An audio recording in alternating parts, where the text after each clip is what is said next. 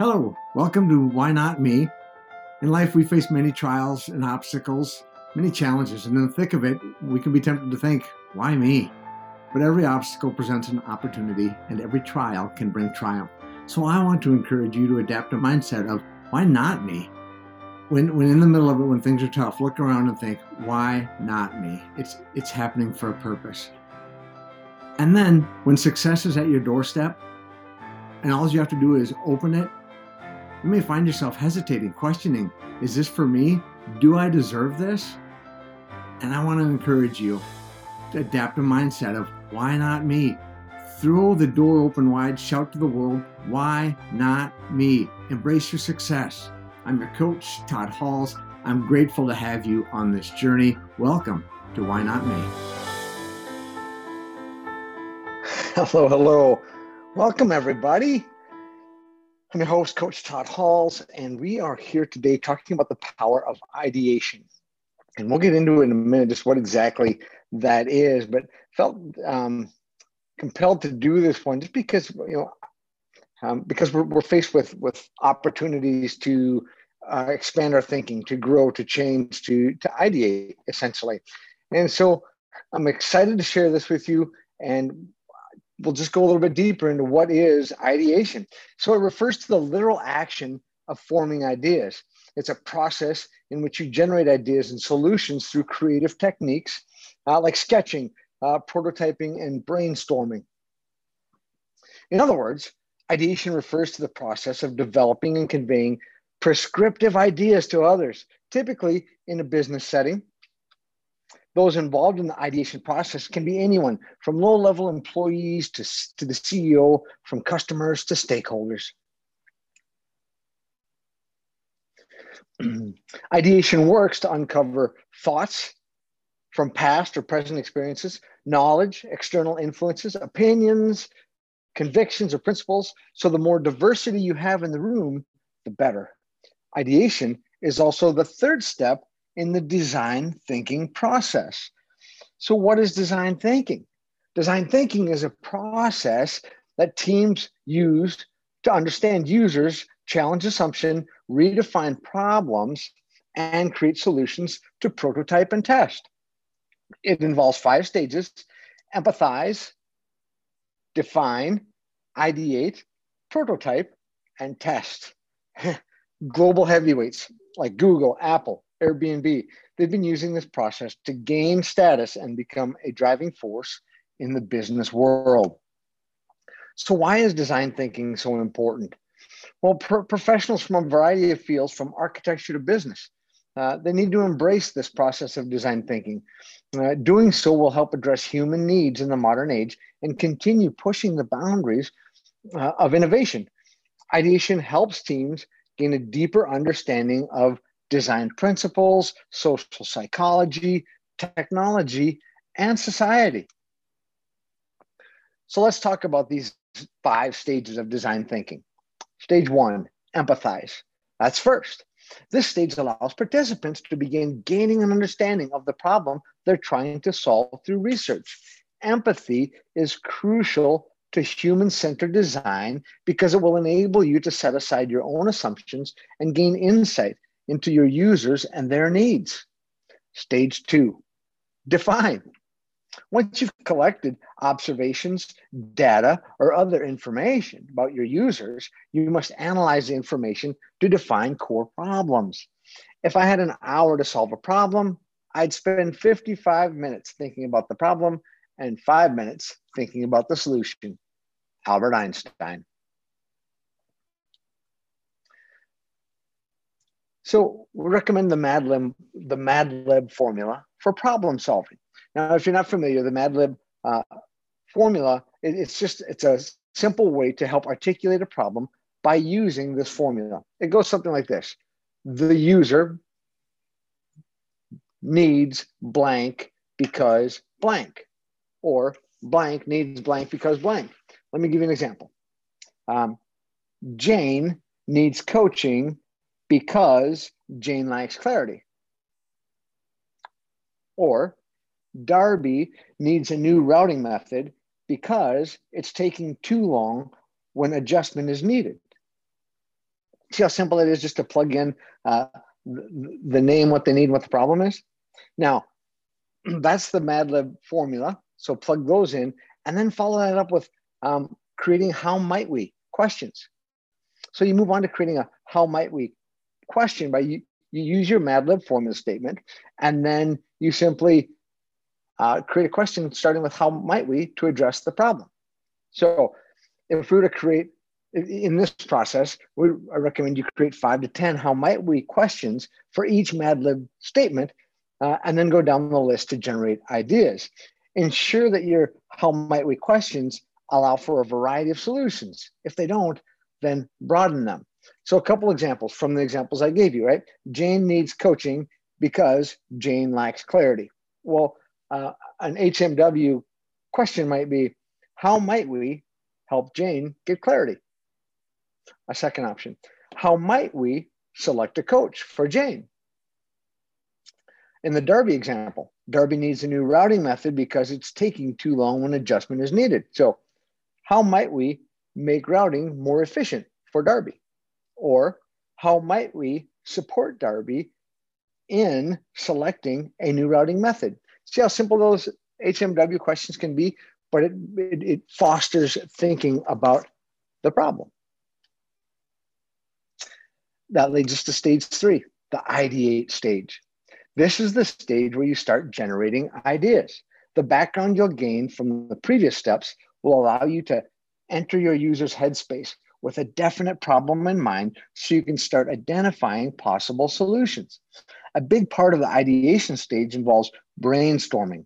A team you're, you're like a term you're likely already familiar with, but let's review it so we're all on the same page. What is brainstorming? Well, brainstorming is a method used to generate ideas to solve a clearly defined problem. In controlled conditions and a free thinking environment, teams can use brainstorming to create synergy and pull the best ideas from a collection of great minds. Proper brainstorming often has a facilitator, rules in place to keep things on track, and, and this is key, and a judgment free atmosphere. How do we start? Well, begin with a brief. Why? Well, your team should all be on the same page when you get started. Share all data and insight you have about the problem beforehand via email or physical handout. Then begin your session with a quick brief. Consider writing a question or problem where everyone can see it. This will help maintain focus on the task at hand. As you're doing this, embrace differences. Everyone has different ways of thinking. Uh, some people need visuals, others need words. Some need the internet, others don't. some don't want any distractions. Some want quiet, others prefer chaos. So embrace differences. Before you gather your team to brainstorm, be mindful that each person has their own method and collect the supplies you need to support each individual. A large whiteboard, post it notes, pens, notepads, all these things are a good start. Next, ask stupid questions. We're all afraid of, of looking silly, right? But this is a time when you need to leave your ego at the door. I'm going to repeat that. When you're brainstorming, leave your ego at the door. The obvious, the quote unquote obvious, isn't always obvious. There are many common beliefs or understandings that we don't question due to familiarity or a lack of other options. When we ask, quote unquote stupid questions, we're able to question the status quo, to gain perspective, to reformulate our beliefs, and put ourselves in a better space to find a solution. As you're doing the same for quantity, remember quantity breeds quality. So let this be the time to get all your ideas on the table. We'll sift, sifting and sorting come later. Right now, get everything out. Don't leave, don't hold anything back. All ideas out on the table. and create a SWOT analysis. So this tactic, it's an easy way to break down an issue into four segments that can help you think more deeply.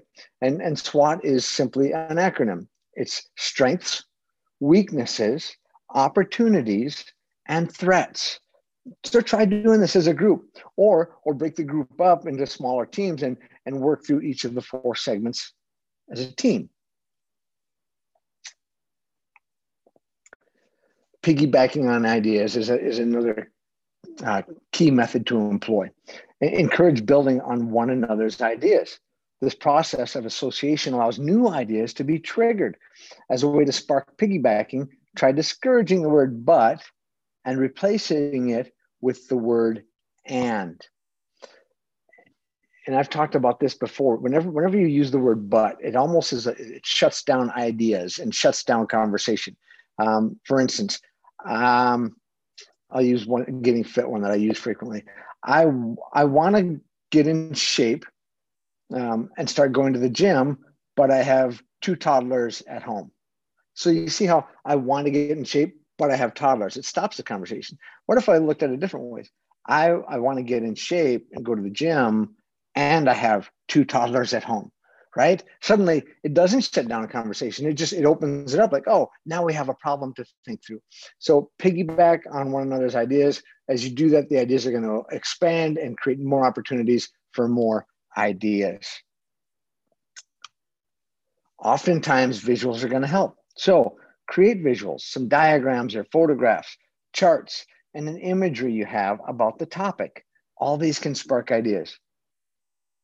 Also, if someone has an idea that isn't coming across to others in the room, and I'm sure I've experienced this, uh, particularly with, with my wife, um, I'll share an idea and um, it just doesn't land, right? So uh, rather than getting frustrated, I just ask them to try explaining it another way. Ask them maybe to draw a sketch of it, draw, draw it out, for instance.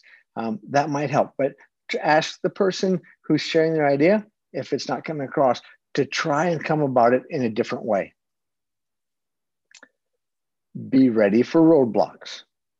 So we're going to try an activity to get the creative juices flowing ask participants, everybody in the room, right? Um, ask them to take 10 minutes to list ways that the world would be different if metal were like rubber.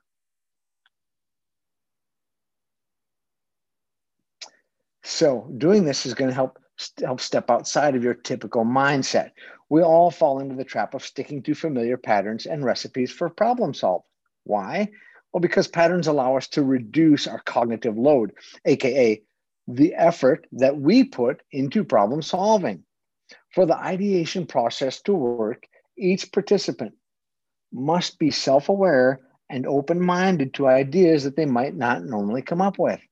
So let's discuss some characteristics that can be adopted in practices to help spark ideas. Here they are embrace the following characteristics adapt broaden your perspective and extend your thinking as new input gets generated. Next, connect. Learn to take two seemingly unrelated concepts and bring them together to create new possibilities. Disrupt. Overturn the status quo to help rethink conventional approaches to problems. Dream Visualize a new kind of reality by turning abstract needs into pictures or stories, thereby allowing room for invention. Experiment. Embrace curiosity enough to take risks and be eager to learn new information. Identify patterns. Spot common threads of meaning in the world around you. And finally, be uncomfortable. Try something new often. I love this one. Find the worst possible idea. So, this method within the ideation process encourages the team members to purposely, purposefully, sorry, seek the worst solutions they can come up with. This exercise is meant to relax them, boost their confidence, and stoke creativity. Moreover, by searching for downright awful ideas, participants are able to loosen up, think less narrowly, and step over the line of looking silly right away. Look around the room. Don't forget about your introverts. In brainstorming sessions, it can be easy for the extroverts to rule the conversations. Uh, but be sure, be sure that we're drawing those introverts out. If you've got a facilitator, make sure that they're aware of, of who hasn't spoken yet and make sure they encourage everyone in the room to participate in a way that they feel comfortable.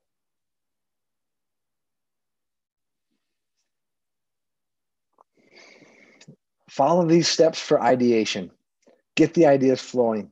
Uh, open up your, your problem solving freeway. It, it's, it's all right here.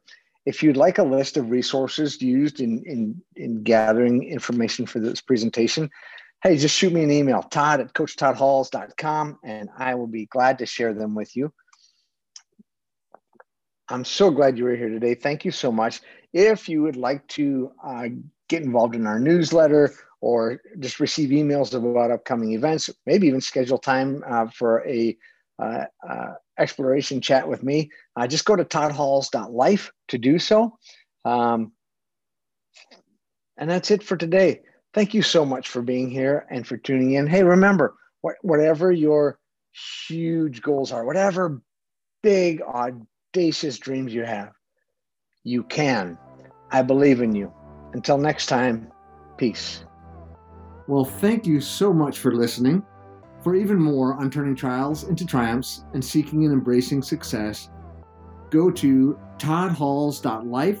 That's toddhalls.life and I look forward to serving you. Until next time, be strong, be bold, be humble, stay healthy, stay hopeful. Peace to you.